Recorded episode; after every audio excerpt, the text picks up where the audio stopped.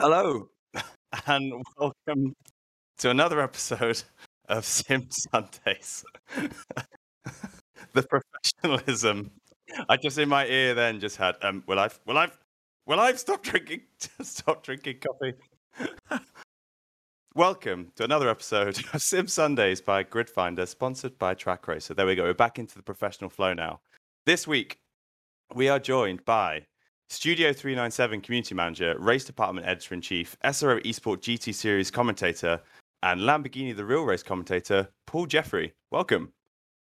Hello. How are you doing, Tom? Hello, everybody on the Tinterwebs. Nice to be here. Thank you for having me. Well, thanks for coming. Um, Paul, I don't know if you remember this, because uh, you've you're a man who's done many broadcasts and you've done a lot of interviews. Do you remember interviewing me maybe two years ago? I do. Do you? And may I may I just say you are considerably more confident on camera than you were back in those good old days. I remember I could actually, despite the fact we're not located anywhere near each other, could smell the fear drifting over me as we did the interview when I first did it. So yeah, man, well done. You've moved on. Thanks. There has been there has been some progress. I haven't necessarily got any more professional, but maybe a little bit more confident. So that interview two years ago on the uh, for the race department website.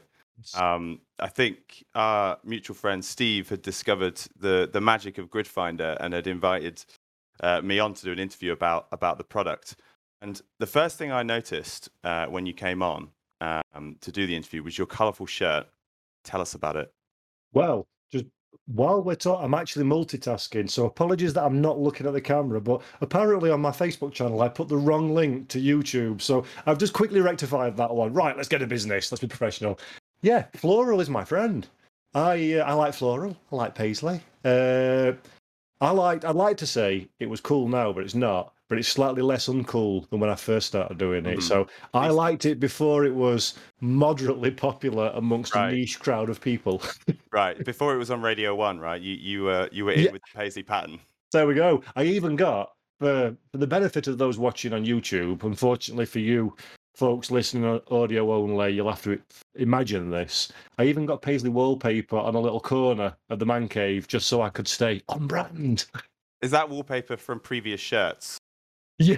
Honestly, if I could find a shirt that was dressed up like that wallpaper, I would be absolutely delighted. So for the next five, for the last three years, I've been going to various different local UK clothing outlets in January sales, trying to find a shirt for less than 15 quid that looks like that because 15 is the absolute upper limit that it's worth paying for a shirt.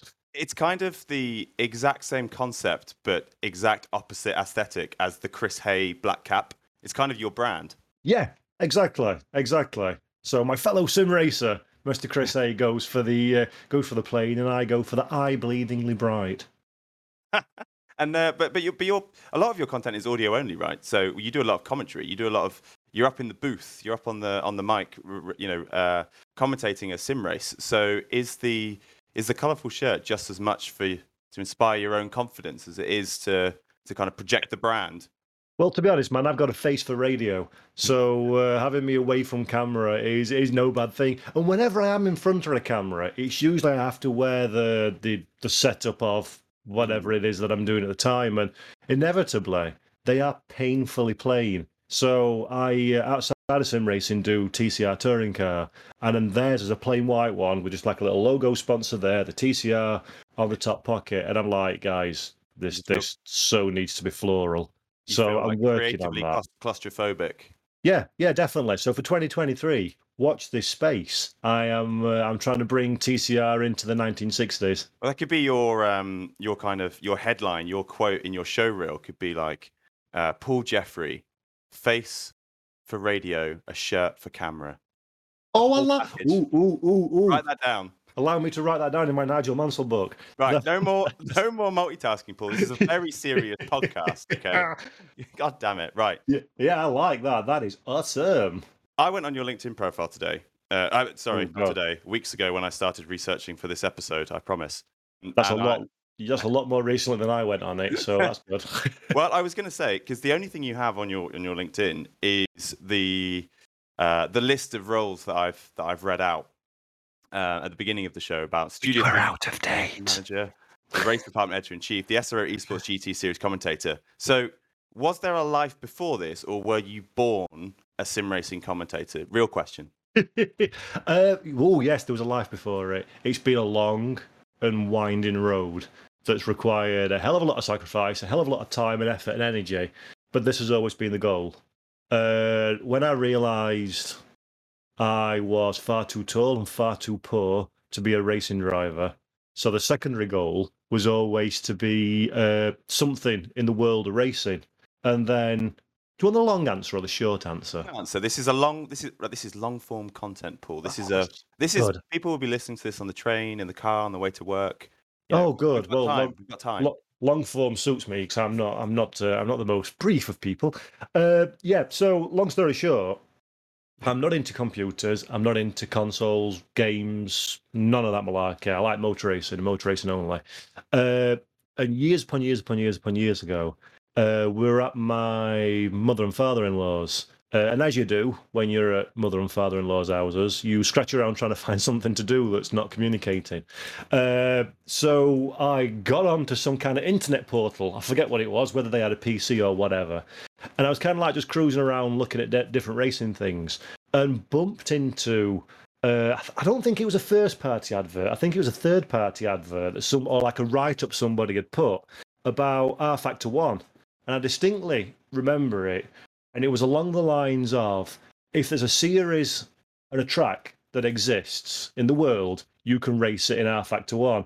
And immediately that piqued my interest because I'm like, I like obscure stuff, not just the whole like top level FIA Grade One championships. I'm like, ooh, oh, hello. This this this is interesting, and I kind of like I probably fell into somewhere like rFactor Central or whatever the mods repository of that it used to be back in the day, and just saw a wealth of stuff, Argentinian TC 2000 series, uh, all these obscure things. I'm like, this is this piques my interest greatly, and I'd obviously I'd, I'd I was aware that racing games existed, but because I don't play computer games, I'm not interested in computer games. It, it never never went further than like playing the old uh, Psygnosis F1 games back on the PlayStation, but it was just purely like a bit of a crack. It wasn't anything serious.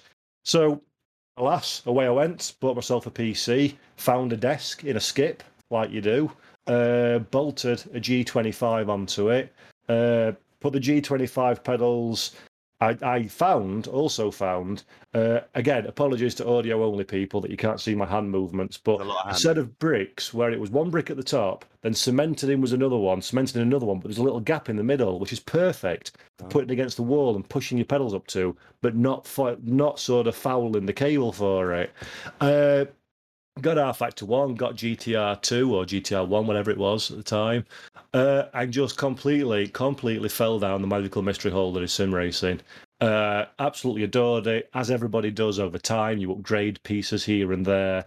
Uh, elected not to go get a racing car, so because this is cheaper. Ha ha ha ha. That didn't work out well. Uh, and then over time, kind of, I spent a lot of time at race department, engaging with people uh, as you do, downloading a- mods. as a member, just as a As a member, yeah, yeah, yeah, yeah. Just basically as someone that kind of like went in there and sucked it dry for everything it were worth and contributed nothing. Uh, and then did the racing club as well. I started off with the RaceRoom Racing Experience. Uh-huh. Then just after a while, I'm like, ah, Paul, you're taking a lot of goodness from the world of sim racing, but giving nothing. Uh, and at the time, while that was sort of like going through my mind, what can I do to kind of like give back? Because I'm not a computer guy, so I can't mod or anything. Uh, the guy that ran the racing club at RaceRoom left. I had a word with Bram, uh, who runs RD. I'm like, I'll step up and do this, no worries, because I don't want it to die. It's been a good thing, blah, blah, Yeah, blah, blah. And then that kind of like a, f- a friendship blossomed. Uh, while I was doing that one, it became apparent that uh, new things were coming out at the time for RaceRoom, but no one was really posting anything about it in the news. So I kind of like started putting a few articles together, and then they got published, and then a few turned into quite a few, turned into an absolute ton. And then you know what it's like when you do something, you want to do it right. So I started Right. doing interviews, making some video content. So that kind of like blossomed into doing that full time. And then as part of that role, uh, back in 2019, we partnered up with AK Informatica and SRO Motorsport to do the uh, the very first SRO esports series, which at the time, pre-COVID, when the world was a more open place, uh, travelled around what was the Blancpain GT World Challenge Series. Uh, so they're like, right, we're going to have some rigs, we're going to set them up, we're going to need somebody on site to commentate. Uh, who wants to do it? And I'm like, I'll do it because I fancy travelling. I'm not a commentator, never done it before, but bugger it. So my first ever commentary was round one at Monza, uh, and from there I I really thoroughly enjoyed it. Uh, nobody's had enough heart to tell me I'm rubbish at it and sack me, and I've just kind of like collected jobs and and and gone on from there. So a very very very long answer. The short version is no, I did it in 2019. well, do you know what baffles me is that whenever I look at your your Facebook uh, page, I notice that you're always abroad. Now, sim racing is virtual, right? So it's online. So in theory, if you said to somebody that you commentate on sim racing races, you'd be forgiven for thinking, oh, well, you, you probably do all of that from home. It doesn't matter where the race is, you commentate. But actually, you're going out to these events. That's yeah. recent, right? That's that hasn't always been the case. Have you know have you noticed that shift in the world of kind of online remote racing becoming local? Yeah, well, I think it's it's kind of flip flop depending on what you're doing.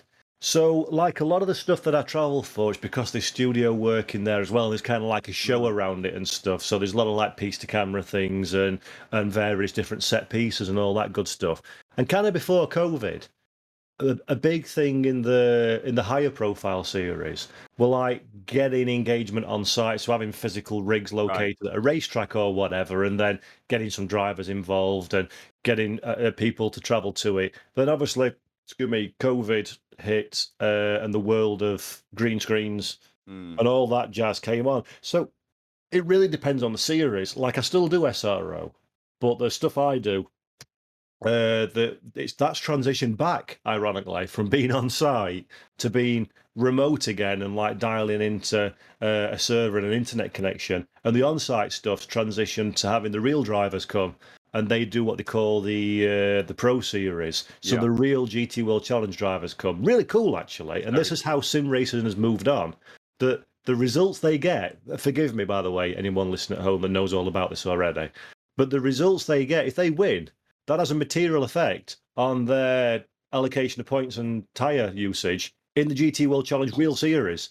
So that's how big it's come on, which is absolutely sensational. But then there's still stuff for us uh, either professional esport people or what my personal favorite is is community people that get given a shot window to transition into being a hmm. professional, which yeah. is why I love the Ferrari stuff we do. Because that uh, they're the Ferrari esports or the Ferrari Velas esports series for its full title. Uh, that is a competition where anyone can join, anyone can race. They set times to to enter the threshold to do the knockout races. And essentially, you go through a process, and at the end of it, we get three drivers from North American series, so the uh, and three drivers from European series, and they come to Italy and they do a whole assessment program and online thing and everything. And whoever wins gets a paid drive for the Ferrari, Scuderia Ferrari esports team. It's it's mental baffling how much the world of sim racing and real racing has overlapped and merged. Yeah. But actually, not that surprising when you kind of drill down into it. I know I think I've probably said this in a couple of episodes now, but if you look at sim racing, it's so directly comparable to real racing. You're sat in a seat with a steering wheel with pedals. It's the same. It's not like FIFA or Call of Duty where you're not actually running around. You probably wouldn't be good at it in the real world. It's directly comparable. So perhaps it's not surprising that there's this much overlap between the two worlds. Physically, I agree with you. I think where the big changes come, the sea changes come, and again, it's post uh, nasty, nasty virus thing. Uh, the big sea changes come as people are becoming more aware of it now. So it's moving away from its niche. It's still a niche, but yeah. it's expanded into the extra niche of motorsport in the real life. And again, go back to 2019 when we followed the Blancpain it was at the time. There was a bit of mockery from the real world cohort of drivers and commentators and presenters. It's like, oh, who's these? Yeah. Uh, and now those same drivers, commentators, and presenters are working day in, day out in sim racing. So I think that's been the biggest change. The parallel's always been there, and we've always known about Yeah. it in our minutely Yeah. small pocket of the internet. But now that's becoming more and more. Uh, people are more and more aware of it, and I Mm. think that's actually it's been a silver lining in what's been a particularly dark cloud. And it's kind of positioned you perfectly, right? Because at the beginning of the show, you said that you were not a computer guy, you were a massive motorsport fan. And then you discovered this love of sim racing and you got into motorsport through sim racing. And then that has given you a platform to now work full time in motorsport as well as sim racing, right? So you've, you, you- you weren't, you didn't think you were able to go directly from viewer fan to motorsport professional, but sim racing has given you that that springboard into it. And now, not that many years later, the two worlds have merged and allowed you to now go off and, and, and commentate on real world races. Because presumably, it's not that different. Right? If you were to commentate on a sim race versus a real race, Well, you're kind Well- it's, it's the same sport. let me tell you a story. Uh, uh, sim racing is 1000 years more advanced in terms of what you've got compared to real racing so i'm sat here at my desk where i do my remote commentary i've got one two three four big monitors no sorry three big monitors and one medium monitor i'll have two laptops open and all my printed stuff when i go on air uh, and obviously as you well know sim racing you've got whatever camera your heart desires but you can Mhm. make your own stuff you've got the wealth of data so first ever real race was uh, start of this year, Portimao, and we did quali, which we don't always do in TCR, uh, as in broadcast. Yeah. So I'm like, yep, here we go. Can't be that much different. Still the same thing. so off I pop to my little commentary box overlooking the track. Not a particularly great view, I might say. Boiling red hot. So okay, I can live with that. One, I'm a Yorkshireman. I know what heat's like. Ha ha ha ha. Uh-huh. Get there. The smallest, most pathetically old CRT monitor. Well, two. I, I lie. Let's not exaggerate, Paul. There were two monitors, but they were spitting out the same shot, which was marvelous. So anyway, I can live with that one. Now, bear in mind, it's quite a late call up, so I'm not fully au fait with like which cars which and numbers and all that jazz. Right. So I'm sat there and I'm like, hello, everybody, welcome. Right, qualifying in starting. Here's a car coming out of the garage. Yippee-ki-yay. First car hits the track, and lo and behold, it doesn't tell you what the name of the car is in the bottom left-hand corner, just like it does in sim racing. And I'm like, ah, it's a Hyundai Elantra. I don't know. And the monitor's that damn small. I can't even see the number. So I'm like, it's, it's, I a car. So yeah, fully because I've got so used to having anytime something's in shot, it highlights it on the timing stack, and it usually tells you in the corner. No, not so much in real life. So uh, yeah, that was a surprise. So that was a bit of a culture change then, going from sim racing to that, going from all the data to none of the data, you know, six massive screens to just a window, right? But you also said that your first sim racing uh, commentary experience, uh, you'd never done it before, obviously, as is always the case on your first time. But you Yeah, got called up for the indeed. SRO round one, so it's a big deal, right? You hadn't done league racing like a lot of people have, where they go and work for free and they kind of practice. So how did you prepare? You'd seen a lot of motorsport, so you'd seen commentators in action. Did you kind of go and listen to commentators and try and get inspiration, or were you like, nah, this is going to be 100% unique Paul Jeffrey source, nothing else? Uh, there is no way for me to answer that question without coming across like an absolute tool. Well, just, Uh, it's a so safe space, thanks, man. Appreciate that. It's a safe space. Yeah, yeah you No tell that to the internet. no Uh, one's judging here. Yeah, no, uh, no prep as such. I just I can really I can talk happily and easily on any given subject for any period of time. Motor racing, and forgive the pathetic cliche, runs through my very veins. It's just all I'm. I'm just motor racing Mhm. is completely and utterly what I live, breathe, and, and sleep for. Uh, so I never felt any problem that it'd be a difficulty. Uh, and it was fine. And then obvious, obviously over time you get your unique voice. So I kind of for the, that first season was a little bit more sedate in my presentation and talking style, and a little bit more kind of like uh, not quite as shouty, jumpy, as excited as I've sort of become over time. Both as my confidence has built, and I've decided that's more where I want to be is the more sort of like Mm. try and Murray Walker, but actually factually correct uh, is what I'm going for. Damn, well, that's the way to split the internet. yeah. No, I love Murray. Murray is my absolute hero. So please don't get anything That's wrong. But But it was always wrong. But I still love the man. have you ever been nervous? Have you ever have you ever No. got to an event and been like, "Oh my god, this is massive"? I don't. I don't. Te- I mean, I'm, I'm tempting fate. Let's touch some wood. I don't tend to do nerves because it's been my life. It's Mm. kind. You'll know what it's like when you go and do something you don't know what you're doing. It's quite nerve wracking. But day. when you go something you know the ins and outs of, and Yeah. Yeah, I I'm very uncom I'm unconfident in many many ways. But when it comes to talking, I'm very confident because I know I can hold a hold. Uh, I can I can kill I can kill the possibility of dead air regardless of what the situation is. So in that regard, I no, it, it always come quite quite easily. The only nerves I ever had was again TCR. Uh, uh, I, I got the nod days prior, and uh, Portimao, obviously the first race, we had a welcome dinner uh, at the hotel before the track action kicked off, where all the teams, drivers, mechanics, Mhm. uh, Marcello Lotti, like the god of touring cars, uh, and I had to present it and do a speech. Uh, cool. that no, that's no, no, no. That was terrifying. That was terrifying because I got up and I'm like, I would have been fine doing it now, but Right. then I didn't. I'm not au fait with who's good, who's bad, Mm. The players, so to speak, Right. or the championship, frankly. So that was kind of like, hello, I'm from Yorkshire, and this is going to be fun. How did you deal with the nerves then? Uh, closed my eyes and pretended that it wasn't there. Okay. no, just, just, yeah, just to be fair, we were that busy that Yeah. you don't really have time to be nervous until afterwards, and then then you've got alcohol.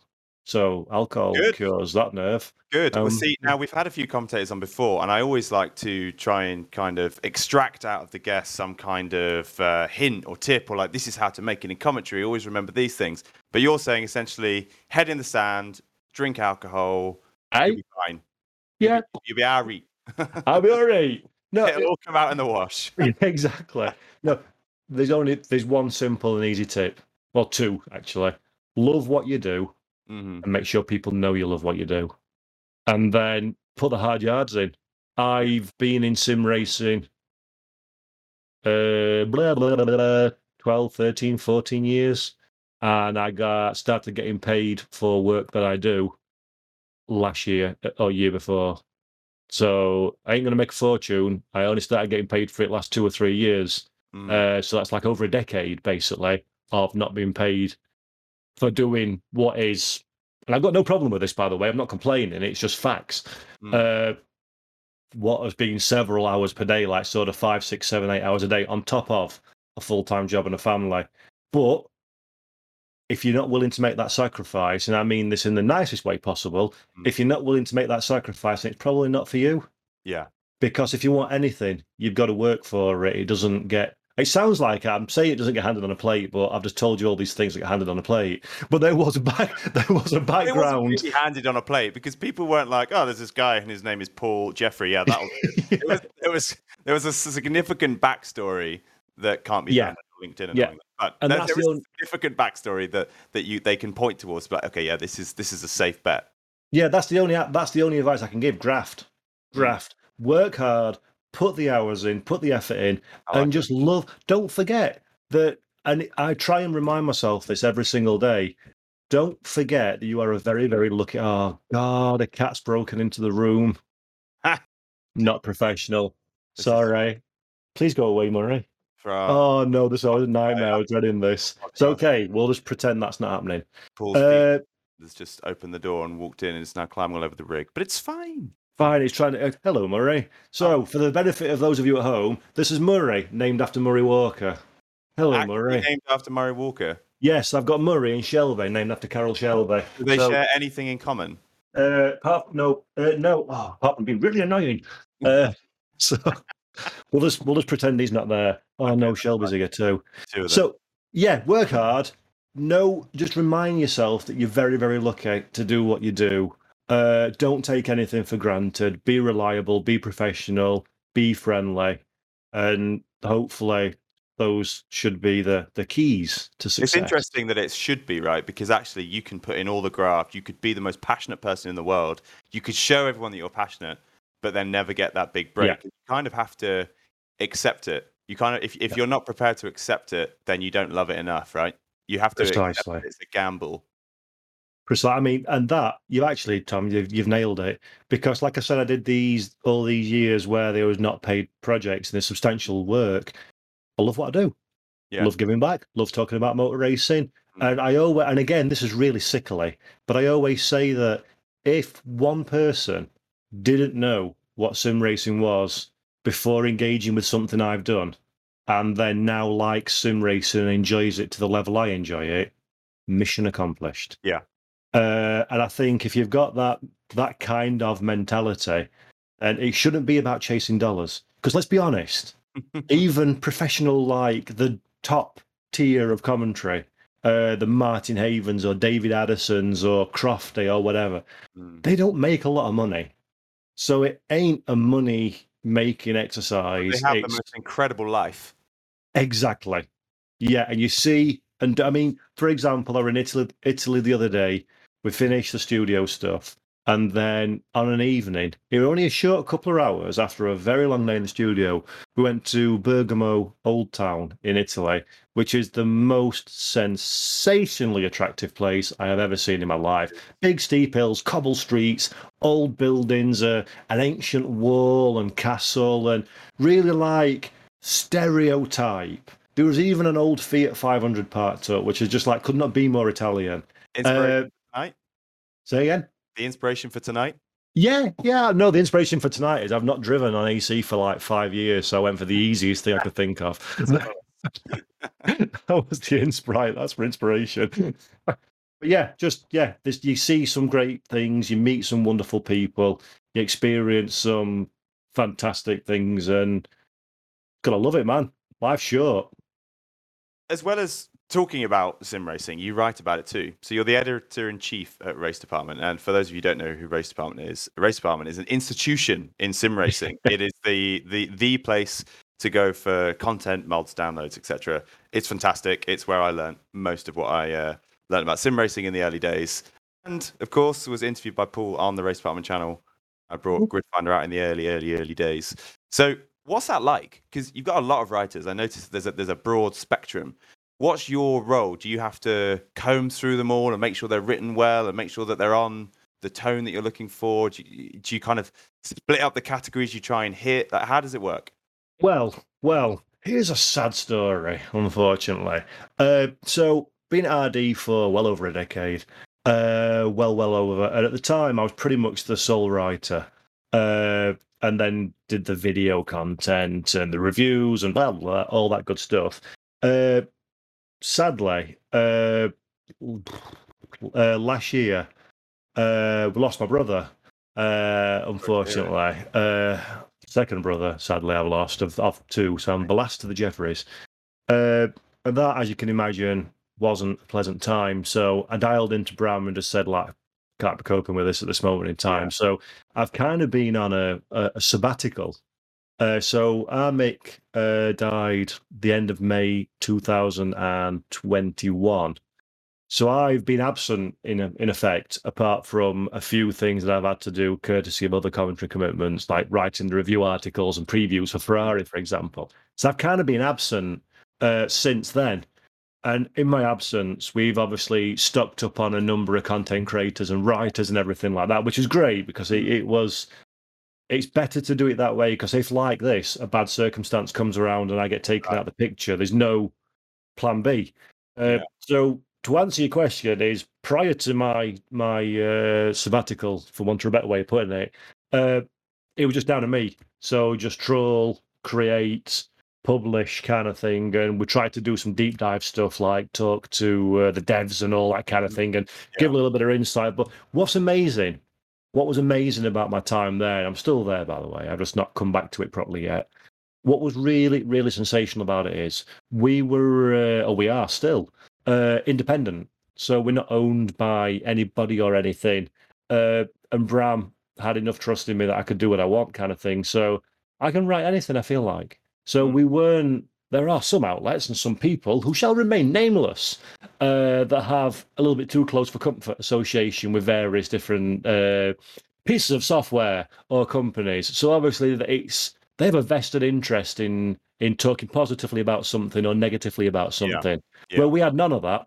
And Yeah. I'm pally, I'm I'm friendly with all the developers, so it's not like I've got a, a personal favorite or relationship with any one dev.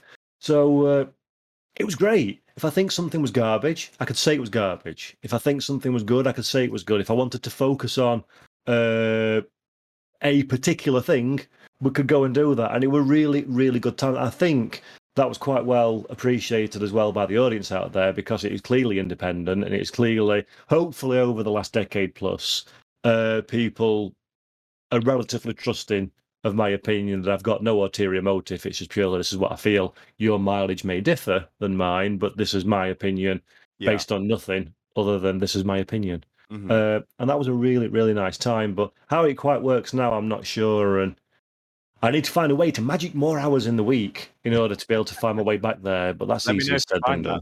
I will. I'll, I'm going to bottle it and sell it, man. If I find it, no more stupid commentating on one CRT screen. I'm going to be flogging free time to people. what was your what was the the writing process? Because I, I quite enjoy writing. I, Yeah. I I I've done a few articles about this, that, and the other, and I used to on the original Grid Finder when it was on Wix, the website builder. That's why I'm not a dev. I don't I don't know how to do the colorful text, um, you know, all the the matrix stuff. Um, but there was a built-in blog function. I thought I'm going to give this a go, and I did the classic thing, which was review my own wheel and pedals. But I thought.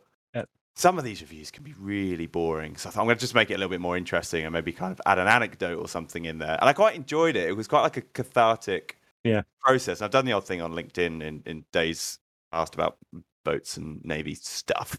Um, but what was your approach?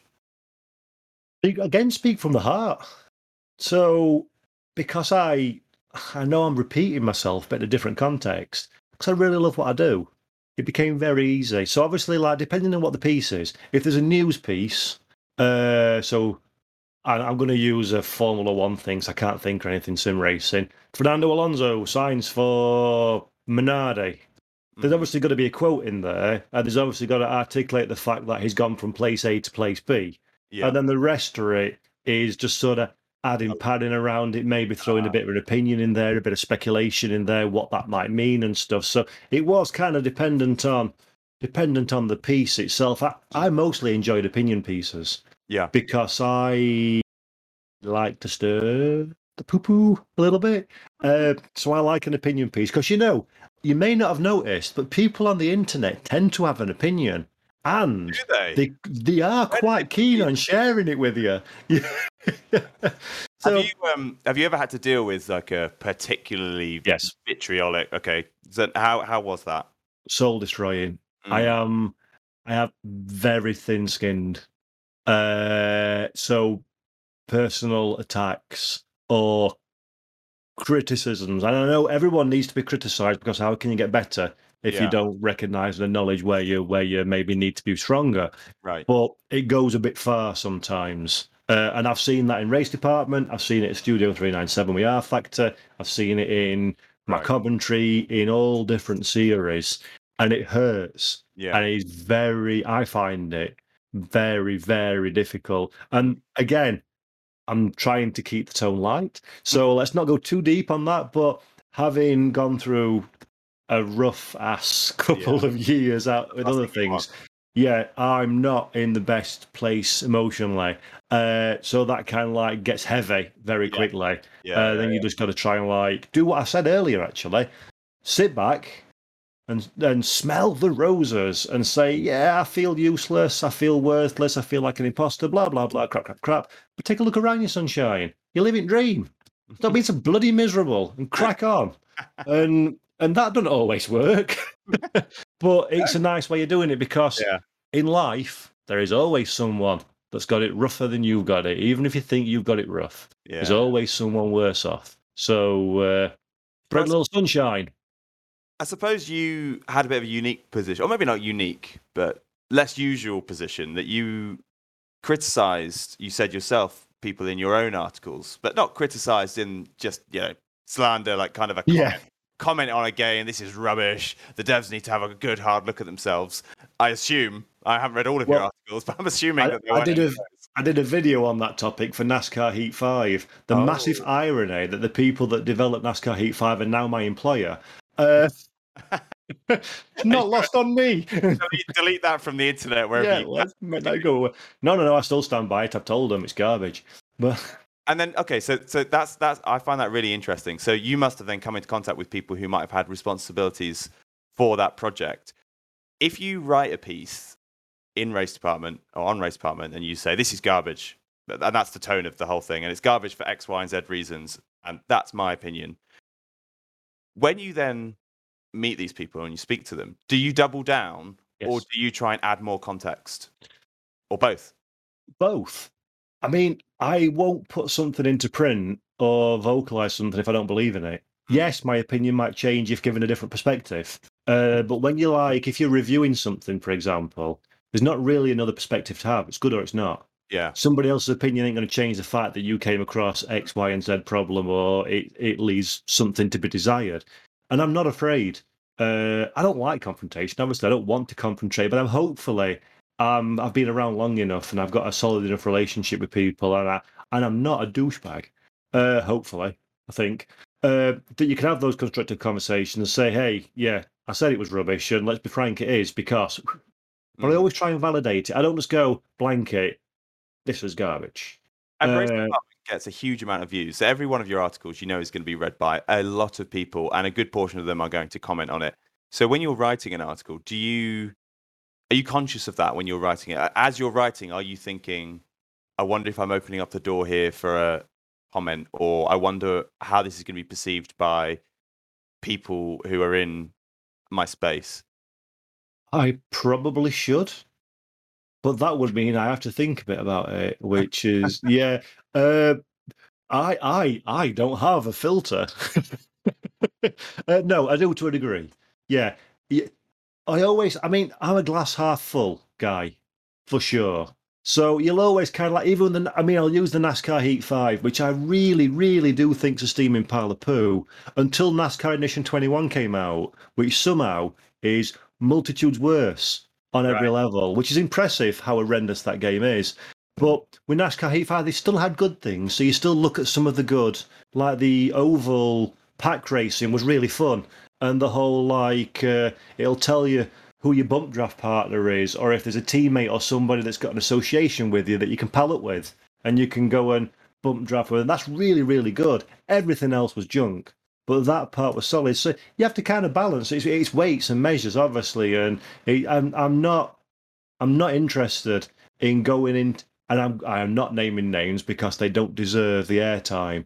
But there are certain outlets in history uh, that made their entire USP about crap talking Yeah. and about uh, and often massively far from being true what they were saying. Uh, again, I've been I've been uh, targeted by them. Hey, I'm famous.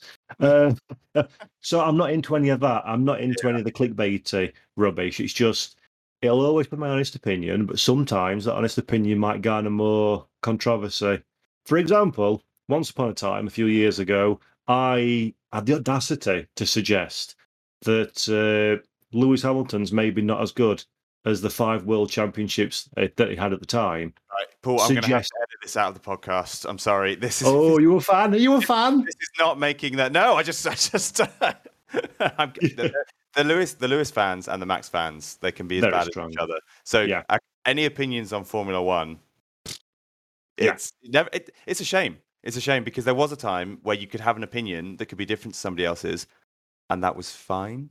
Yeah, and you could have a conversation about it and actually maybe even learn a bit of something. more about the other person's perspective. Yeah, yeah, it was Weird wonderful. Fashion though, isn't it? And that perfectly sums up the point I was making. I put an opinion piece on there that's potentially controversial, and that garnered an incredible fistfight and firefight amongst people, which is weird because I'm a relatively straight up guy, and I just I like having a different opinion to somebody else, and then Yeah. having a having a converse about it. And you never know. Hell, I might even be proven wrong at the end of it and go, you know what? Your point of view has changed my opinion. Well, Uh, life would be pretty boring if everybody had the same opinions, and life would also be quite boring if you never changed your mind about anything. Exactly. That's the the tapestry of life, isn't it? The variety is the spice of life, uh, and people see things with different eyes and different views. And I really enjoy that, and I enjoy the engagement factor. But I don't know whether it's because I don't know actually whether it's just the world is going down the toilet. Mm, But there seems to be more and more vitriol out there, which is particularly bizarre in sim racing because it's quite a niche thing. It is. It's got quite an expensive way to get into it, and if you're going to waste your time, so to speak, on a on a on a portal somewhere on the internet communicating about sim racing, why do you? I always say this. Oh, I'm sorry, Tom. Make a note of the time because you're going to have to edit this because it's got a swear word in it. That's Uh, fine. But it needs to have a swear word in it, otherwise it doesn't work. It's you see people going to forums and like Yeah. let's say you post a news piece, uh, rFactor 2 releases car B. And then it's all, eh, why don't they do this? Oh, it's not as good as iRacing. And it's like, translate that to real life for a moment. So somebody's taken their time to go into something to then say they don't like it. Now, I don't like celery. So I don't go to farmers markets and stand next to a with stall. celery? It's horrible. but I don't go to a farmer's market and point at a stall and go, that shit is that. Just don't bother because I don't like it. So I go eat something I do. So why do you go on a forum onto a game that you don't like to tell people you don't like it? but not even to articulate why and to put a critique together as to why that game could get better. It's just to go and essentially say, this is rubbish and my sim's bigger than yours. Mm, But what you're supposed to enjoy the Yeah. environment that we're, this is supposed to be fun. Uh, do you know what I think it is, right? And and we're, we're we are getting a bit deep now. Um, but uh, do you know what I think it is? I think it's because people f- tend to follow examples, and the Mm. media sets the example, and the media likes to post drama. And a negative headline will always gain a lot more traction than a positive headline. And so people are bombarded with negativity and criticism and drama all the time. So now the internet has given everybody their own platform. Whenever they post, they're following the example they are set by the media, which is to post negative, controversial, demeaning in some cases comments because they're like, well, that's what the Sun and the Daily Mail and the Telegraph do. So, you know, that's what I'm hmm. going to do because I want to be on the same platform. Yeah, that's a good point, actually. And that's kind of, and ladies and gentlemen, that's why the world is a very sad place in which we live in No, no, 2022. no, no, no. Abort, abort, abort. It's great. We, we'll, we'll get through this, and there's enough good people out there to turn the Yeah. ship around. Yeah, no, there is, there is. On moderation, Yeah, do you uh, moderate comments in race department? we have moderators. I don't personally. Uh, time constraints from my side, but we have fantastic moderators. Kenny Patton, I don't know if he's still there, and Andrew as well. Work. They're the unsung heroes of Yeah. RD. They keep people in check. Uh, they steer the ship back on its right course again. Uh, when you get the usual sort of like crew that come in deliberately to derail everything. So it's a thankless job. Uh, it must be an incredibly frustrating job because they are literally the brunt. They are the shovel that scoops the poo into the dustbin. So massive kudos to those guys and anybody else that's now doing it since I've not been as daily involved. It's it's incredible actually. What are the rules of thumb by which they operate? So, what what are the guidelines that they are set? How do they are they chosen because they seem to have a generally decent set of values that they can Yeah. just apply, you know, Yeah. according to their own opinion, or or or is there a bit of a you know, does it hit this this and this criteria to be removed? Yeah, there's that. There's obviously we, we try desperately not to remove anything if we Mm. can help it. We don't want to censor. We'd rather the conversation become sensible again before we need to go in there. So there's like terms of service that you signed up to when you become part of race departments. Like you know what it's like: no hate speech, uh, don't personal attack people, blah de blah de blah. The bog standard stuff that you get in any any reasonable part of the internet. And then the people who do it, race department, despite you said it earlier, they're massive, and I can't remember the figures, but I'm, we're talking sensationally large. But it's still a big community. It's not a business, so we're all volunteers. So we all do it in our own free time because we want to. Uh, so there's an element of if you've got that kind of mentality and you went, you wish to be a moderator, then you're probably a damn decent person anyway. and Yeah. you've got a strong moral compass and good values, and you follow the guidelines, you use a little bit of common sense, and and yeah, it bobs along quite nicely actually. But it's as I say, I I haven't got the tolerance for that because I Yeah. cannot stand idiots. Uh, so there'd be nobody at race department. I'd just ban everybody the second they even think about what stepping out of line. So real massive, like they are literally, they're like the marshals in motor racing. Right. I was. People, yeah. yeah, that yeah. never get any credit, that don't Yeah. get the accolades. No one asks for their autograph or a photo, but it'd be absolutely pointless if they weren't there, and impossible, in fact, if they weren't there. And that's moderators. So big up moderators the world over. You're superstars, the lot of you. I love it. So you you have two two similar roles that you have the obviously on a uh, hiatus at the moment, but editor in chief of race department and then community manager for Studio Three Nine Seven. Now there must be some differences there because with race department, as you said, you're completely independent, whereas with Studio Three Nine Seven. It's obviously there in order to service Studio 397 and rFactor and rFactor 2, etc. So, do you have to take a different approach with people with opinions with conversations that happen like ca- do Yeah. you, yeah, do you have to be a little bit more restrictive Yes. And it makes it even more complex that obviously Studio, few, I, don't, I can't remember how long ago it was. No, not long ago, uh, were purchased by Motorsport Games, and Motorsport Games are on the stock exchange. Yeah. So there's also a, a whole bunch of things that you must and must not do Yeah. if you were one of these kind of kind of. I, that's no, that's boring. No one cares about that. It's just it is what it is. yeah So yeah, there is a different. There's definitely a different tone. But actually, in our fa- in studio, we're really lucky that we've actually got a very opinionated and fired up community, but they're also really good at self moderating. So if someone comes in there that's intent on trouble, there's like a core group of people that will kind of like put that fire out almost amongst themselves, which is actually it's really impressive to see. Uh, and as a general rule, very strongly opinionated. Obviously, of course, we are because because of what rFactor Two is. It's not a computer game; it's a heavy duty racing simulator. So if something's not bang on what it needs to be to one to one, real, then we'll we'll be jumped on. Ab- And they do tests that you would not ever think. I, I always I, I love it. I love reading it. Someone will be like, "Yep." So I went on. I got car X and went on the skid track and got the MoTeC data up, and then did a static test and then modded some weight on the front suspension when not moving and turned it three degrees. Then went into my car and tested that one and then validated it by the. And you think, "Wow, that's crazy that's impressive," and has brought up a flow that we would never have found because that's just wow, that's indent. So I love actually our community. We get opinionated strongly from time to time, but they're all like me for the ma- vast majority in that realism is king and Mm, they place such an incredibly high value mhm. on authenticity, which is exactly what we're like at the studio. So it's actually a joy in that Yeah. regard.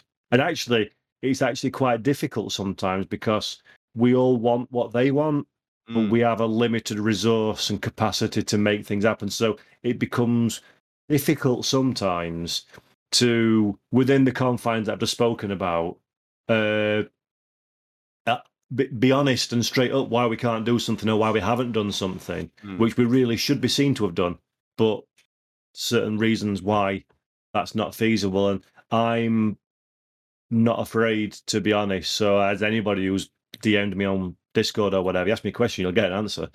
that's yeah. no problem, which can be dangerous. And that's another reason why I'm living the dream now, because I will be cancelled for saying something I shouldn't at some stage. So I need to make, hey, well, that sun does shine, because I'm just too honest. well, I, I always think this. So, so on our Grid Finder Discord, we've I think nearly sixteen hundred uh, league owners in our Discord, and they will give us feedback about Grid Finder. And occasionally, often, to be honest, they will complain and they'll say this should be actually like that, or we should really add this, or I don't like this new feature. It should be a bit more like this. And when you read it, you're like, oh god, are we well off the mark here? And then I think, you know what? They complain because they care. If they didn't care and they weren't interested in sticking around on Grid Finder for a little while, they wouldn't bother complaining. Because Yeah. yeah, I, I, I very rarely complain, but there's a couple of platforms online that I use um, that I absolutely love. I complain about them or make uh, suggestions, I should say. I don't really complain. I make suggestions um, far far more than any, anywhere else, and uh, I don't really complain anywhere else. But because it's because I care, because yes. I love this platform, and I think, oh my god, this could be incredible. So I'm going to suggest uh, on in this particular use case, why not try that? And you know, you get um, uh, this is going to be a really random example. But there's a platform called SeedLegals, and it's like kind of uh, legal help for startups. Um, okay.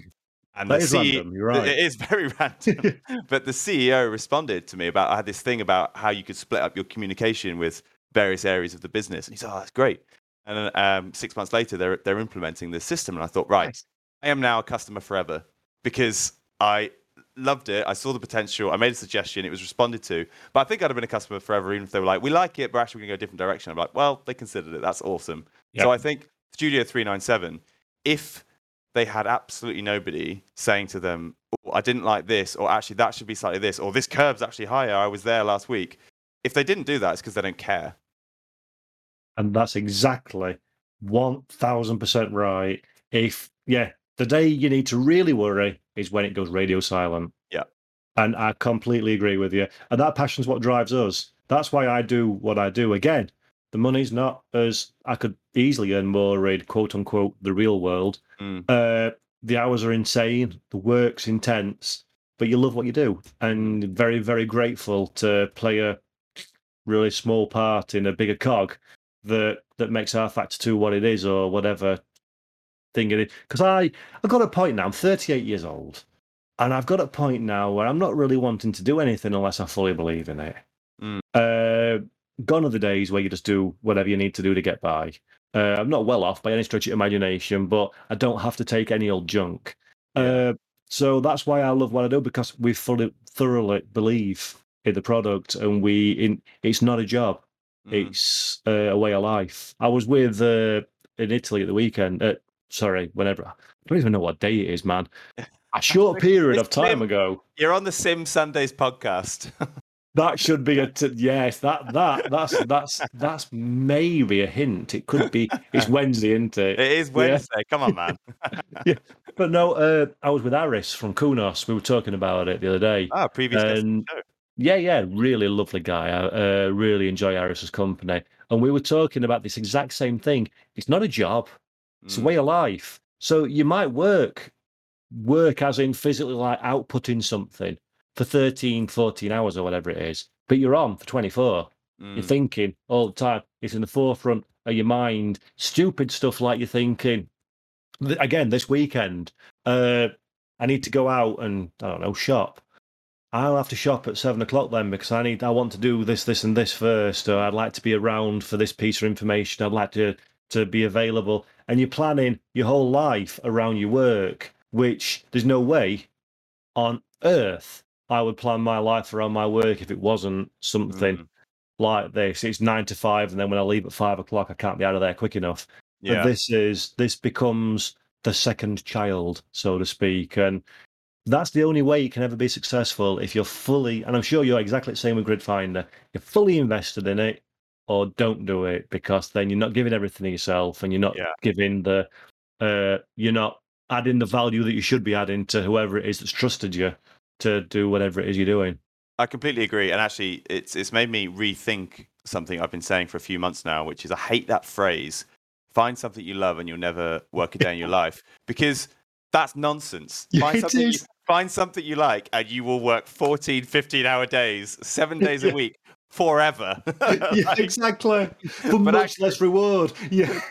but I suppose I suppose if you recategorize what is work, uh, okay, well yeah. then all right, well then now we're into semantics, aren't we? But like the idea of oh, you find something you love, oh, it's easy. It's easy then. You just coast along, you just play games all day. It's great. It's like, mm, yeah, nah, no. nah, you, you, don't. So where where are you where are you heading? What's the plan? Do you, what's the what's the the Paul Jeffrey pipeline? Uh I in commentary terms, it's really, again, very cheesy, but it feels like it's what I'm supposed to do. I love everything about it. Mm-hmm. So, more and more. If anybody's listening, by the way, or watching, depending on your platform of choice, available at all good podcast outlets. Uh, my name's Paul Jeffrey. I have bag and will travel. So, uh, available available for work. Valid Uh, passport. Yeah, exactly. Got your booster. You're ready to Yeah. go. I say I'm fully, I'm fully, uh, I'm invincible. Some might say, um, and I've discovered East Midlands Airport as well, which is so much better than Manchester. It is just frightening.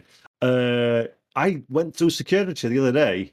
I was the only person there, to the point where I actually asked to be searched just to fill a bit of time because I'm way early for the flight. So. This is so. I was looking at this is a bit of a random comment, but I was looking at our analytics of the podcast today, just out of interest. I noticed that we had two or three people in Ecuador listening. This will be the most random conversation ever. East Yeah. Midlands Airport versus Manchester Airport. Basically, don't worry about it. Please don't Google it. It's not important. Yeah. Okay, let's put it into terms that you'll understand. East Midlands is next to Donington Park, which is the best UK racetrack, and Manchester is famous for Oasis, which are the best 90s indie band. So there you go.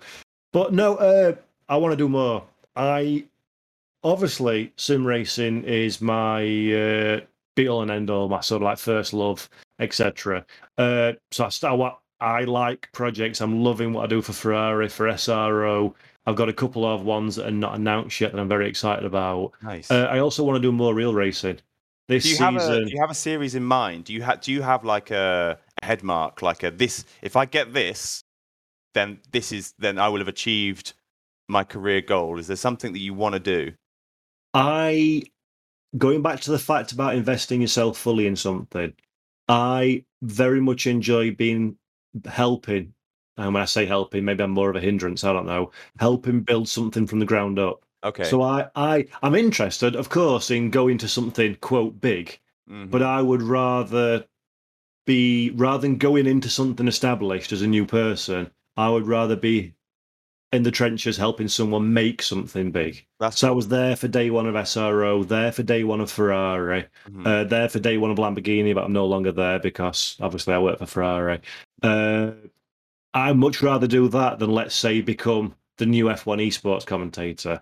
That Yeah. has let, although I'd like to because it's high profile, even though I don't really like the series. Uh, so I'd like to do that. Hopefully they're not listening then. Honestly, you see, told you, you want this, we'll get cancelled. Here for a limited time only. Uh, I'm like a seasonal Mars bar. Uh, so I'm only here in the summer. You'll not see me again. Uh, yeah, and in real racing, I just, anything, I love, I love racing, man. well, I just love racing. It doesn't matter what it is. It's could be Grand Prix, could be endurance, Citroen 2 CV Cup, bikes, trucks, enduro cars car. Enduro car that I'm still waiting for a drive to invite to drive that one. Come along to Brands Hatch in November. Theo. But yeah, anything, man. I love. I just. I absolutely love the sights, the sounds, the people, the smells, the thrill of Mhm. competition. I- It, it, it, in fact, to be honest with you, often the higher profile racing series are a little bit less exciting than the lower profile ones. So everything and anything, man. I just, if people pay me to watch motorsport and shout like an idiot at it, I mean, Yeah. come on. That I, I can think of other jobs that are better than that, but they're not family friendly. So I've you just- can't get better than that. I've just spent the weekend at Oulton Park racing uh, our enduro car team. So Gridfinder's a little enduro car team. We had Jem Hepworth driving, myself and Toby from Gridfinder, and we had Scott Mansell from Driver 61 in the car. We came P5 out of 33, and it was honestly one of the best weekends I've ever had. We just laughed for like four days solidly. It was so much fun, and you're surround The whole paddock is full of people just loving life, except for the one car that did roll it in the first five minutes of Ooh. qualifying.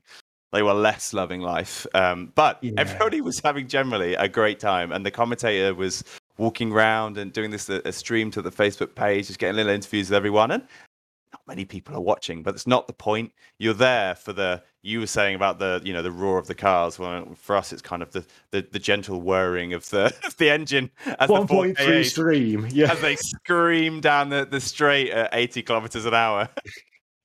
but that's it's the thing. brilliant. Yeah, and in something like that, everybody, it's the old clubman spirit, isn't it? Everybody's in the same boat. Everybody's in it because they love what they're doing and they all want everybody else to enjoy it as well. So there's none of the whole. I did a bit of karting, uh, never racing. Uh, Mm. It only got to testing because we didn't have two euros, pound coins, dollars, depending on where you are in the world, to rub together. Uh, but everybody in that little paddock was sort of like in it for the love Yeah. of what they were doing. So, like, you're struggling to get the car started, three or four people will wander over and give you a hand. Whereas in a a, a more serious championship, Oh, they yeah, probably put a bit of sugar in your tank to make sure you can't get started because it's one less competitor. Yeah. And yeah. And I love that. I love. Uh, I am a competitive person, but at the same time, when it comes to racing, I would sooner finish fifteenth with three Mhm. cars right in front and three cars right behind Yeah. than dominate at the front Mhm. because winning for winning's sake doesn't appeal to me. I just love racing. So, shall we race? Do we have to? 'Cause I'm rubbish. so. And I, honestly, I got back from Oulton Park a couple of hours ago, and I've walked across uh, here to do the podcast. I have not turned a lap, and I've decided to use the H pattern uh, shifter. So Good man. uh, we're Good just man. gonna, You're doing that. we'll just we'll just go nice and gently around the track. It'll be fine. So Fabulous. we will head over now to the track. If anybody wants to join us, they go to uh, Assetto Corsa, look on your online lobbies, lob, lobbies, lobbies via Content Manager, whatever you use, and search for Grid Finder, Sim Sundays, anything like that, and we will come up. We are racing the Abarth at Silverstone National. Ooh. Which I need to say it. Oh, go on, Tom. Sorry. No, no, I was just, just going to say, as chosen by you. Indeed. So before I migrate over to the rig, I'm at the desk, I'm going to throw every excuse I've got available as to why I'm horrendously poor. I've not driven AC for five years. I've not driven this car for six years. I've done zero testing. And uh, yeah, like all good commentators, that's why I talk about it rather than do it. I smell a hustler. I smell a hustler. I'm right. So Right, I've got if you're moving things. across, I'm going to go out and start doing some laps. We've got a few cars in the pit lane, so. Well, I've got a thousand things I've been warned by Mike I need to shut down to avoid echo. So I'm going to shut these things down now and see you in a few moments. Okay, Hey, this is Chris from GridFinder. Thanks for listening to the Sim Sundays podcast. Head on over to gridfinder.com to find your spot on the grid and join sim racing leagues for all your favorite games. Just enter your preferred game, car of choice, then let us know if you'd like to race PC, Xbox, or PlayStation, and we'll give you a list of actively recruiting leagues for you to join. And if you're a league owner, post your league on GridFinder so that you run with a full grid for every race. If you'd like to participate in the races featured in each episode of the Sim Sundays podcast, join our Discord server by going to gridfinder.com slash Discord. We host a new car and track combo every Sunday at 8 p.m. UK time and stream it live to our YouTube channel.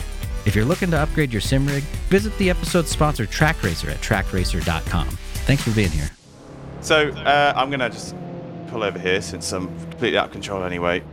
Um, Paul, thank you very much for coming on uh, Sim Sundays. It's been a pleasure. It's been really interesting to hear about your journey through commentary into community management and then into, onto the likes of working for Ferrari and Lamborghini. It's kind of inspiring for you know young kids who love sim racing, wondering you know is there a future in sim racing for me in the long term? Could I make this a career? Well, the answer is 100% yes. I mean, if sure. if you're getting opportunities like Ferrari and Lamborghini now, and sim racing, I believe, is at the bottom of its of its curve, then you know these opportunities are going to be massive in the future. So, thank you very much. Thank you for your enlightening chat. Is there anyone you want to say hello to, or, or thanks to, or uh, any events you've got coming up you want to mention? Yeah, well, first and foremost, mate, thank you very much for uh, having me on. I really enjoyed it. It's been uh, it's been nice to uh, chitter chatter about real and virtual motorsport, and uh, you've whet my appetite somewhat to have a look at this Euro Cup. So uh, thank you for that. Uh, no, I just want to say. Actually, just a big thank you for everybody who kind of engages in anything I really do. And today, as well, for those of you that voted on the track combo on my Facebook, for the guys that are in the server with us, uh, racing now and for everybody watching at home or who will watch at home later on. Uh, really, really appreciate it. And thanks to everybody that's helped me get to where I am. And just echo what you said, Tom. If you're out there thinking, I'd like a piece of that pie, go do it. Nothing stopping you apart from yourself. Dig deep, love what you do, work hard, sniff out those opportunities. And if you get a chance, grab it with both hands. But more importantly than anything, and this is not just for sim racing, this is for life. Be a good person while you do it. That's all that matters. Good people, more often than not, good things happen to them eventually. So don't climb over the top of somebody else for an opportunity. Don't go out there. Uh, I know of somebody, for example, that's gone out there and spoken to an organisation saying I'm a better commentator than they are, give me the job. Don't do shady stuff like that one because it's a small industry. Just be good to each other and yourself. And if you're a good person and you're good at what you do and you work hard, then the coins should fall your direction one day. Brilliant. Paul, thank you. Thank you very much. Really appreciate having you on the show. Um, and we'll see you at Expo potentially. Fingers crossed, mate. If I can find some more uh, that magical annual leave time that I keep burning like it's going out of fashion. Brilliant. Yeah. Okay, well, thank you to everyone for for watching on the YouTube. The episode will go live uh, next Sunday on Spotify, Apple, and Google Podcasts. Uh, our latest episode went live this morning. It was with Dave Cam, and that was that was a really funny episode. That was uh, there was some good racing in that one, and I put a lot of highlights from the racing into the episode. So if you've not listened to it, go and check it out. And thank you to Trak Racer for giving me this very, very, very sweaty yet sturdy rig. Brilliant. All right. Thank you very much. Goodbye. bye bye.